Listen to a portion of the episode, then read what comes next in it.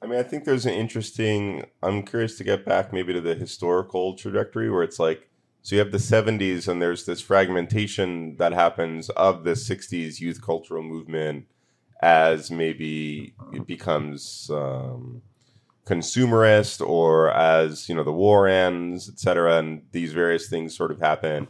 But then by the 80s, you have this kind of yuppification of you know, the 60s kind of era. And you have people like Jerry Rubin or Stuart Brand or others like making a lot of money and kind of thinking that like the Jerry Rubin was as phony as a $3 bill, man. Like, well, I'll give you an example. One time we had a riot on the street on Lower East Side. It was a Saturday night, so Sunday morning. You could get the Sunday Times. So here comes Jerry Rubin and Abby Hoffman, got their Sunday Times, and they all of a sudden passed this riot on the street. Jerry Rubin took his New York Times and ran home. Abby Hoffman joined the riot. Right. But I mean, so that'll tell you something right there about the Abby Hoffman. And then he became a stockbroker. Right, that's what I'm kind of trying to think about or get at. So in the 60s, you have this kind of peer pressure, social pressure that people should participate in some kind of, you know, subversive countercultural movement. But by the 80s, that same peer pressure is now funneling you into like financial success or something. And you're funneling yourself into it.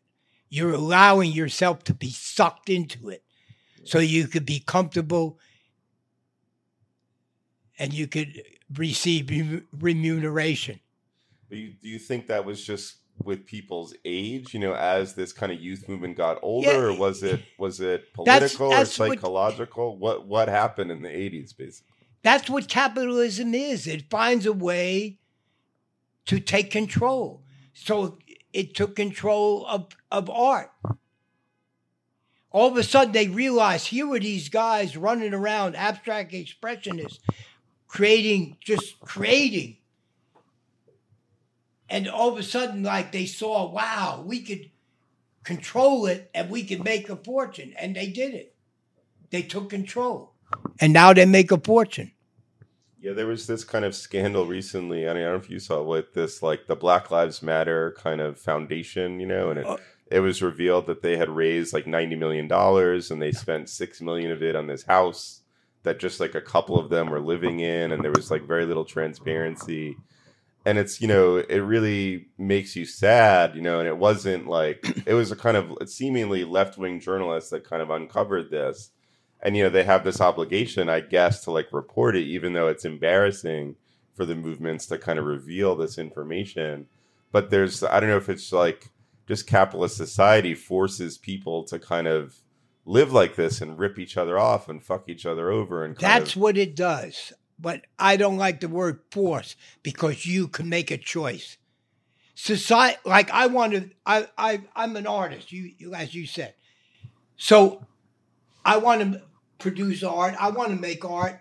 It's like breathing to me. It's not like a commodity.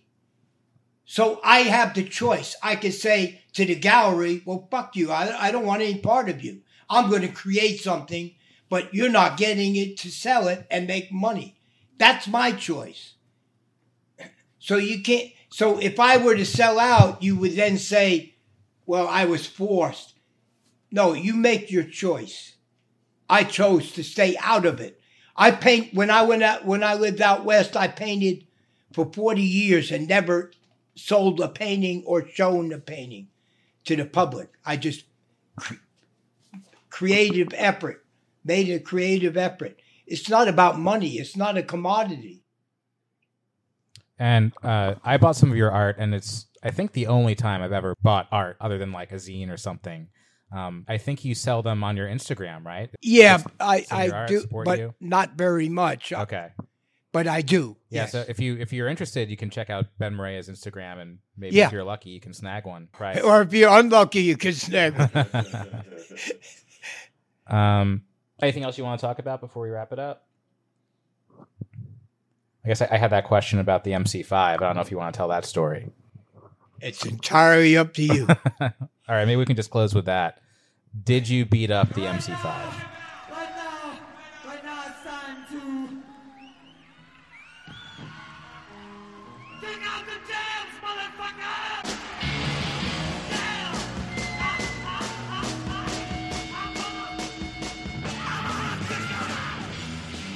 Jam! Well, first of all, the MC5 had a song with the words "up against the wall, motherfucker" in there. Mm-hmm.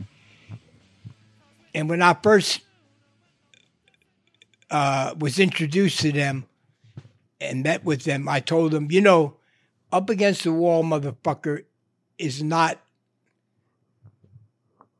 a commercial phrase. It's a radical, it's intended to be a radical breakdown of our, of society. And I objected. I felt uncomfortable with them using it as a commodity. And so one night, what they were going to play at the Fillmore East, which I'll just say quickly, we had the Fillmore East one night a week free for the community. Bill Graham said, when we first approached him about having one night free, his response was, "over my dead body." And I said, well, that could be arranged. Anyway, he then produced 3 silver bullets in his hand and said, "These were given to me by the Hell's Angels because they wanted something from me. And now you want something. So I'm just telling." I said, yes. The only difference is, if we give you 3 silver bullets, they're not going to be in your hand. And we want the theater one night free for the community. And we took it. We occupied it and forced them to give it to us free one night a week. So the MC5 played there once,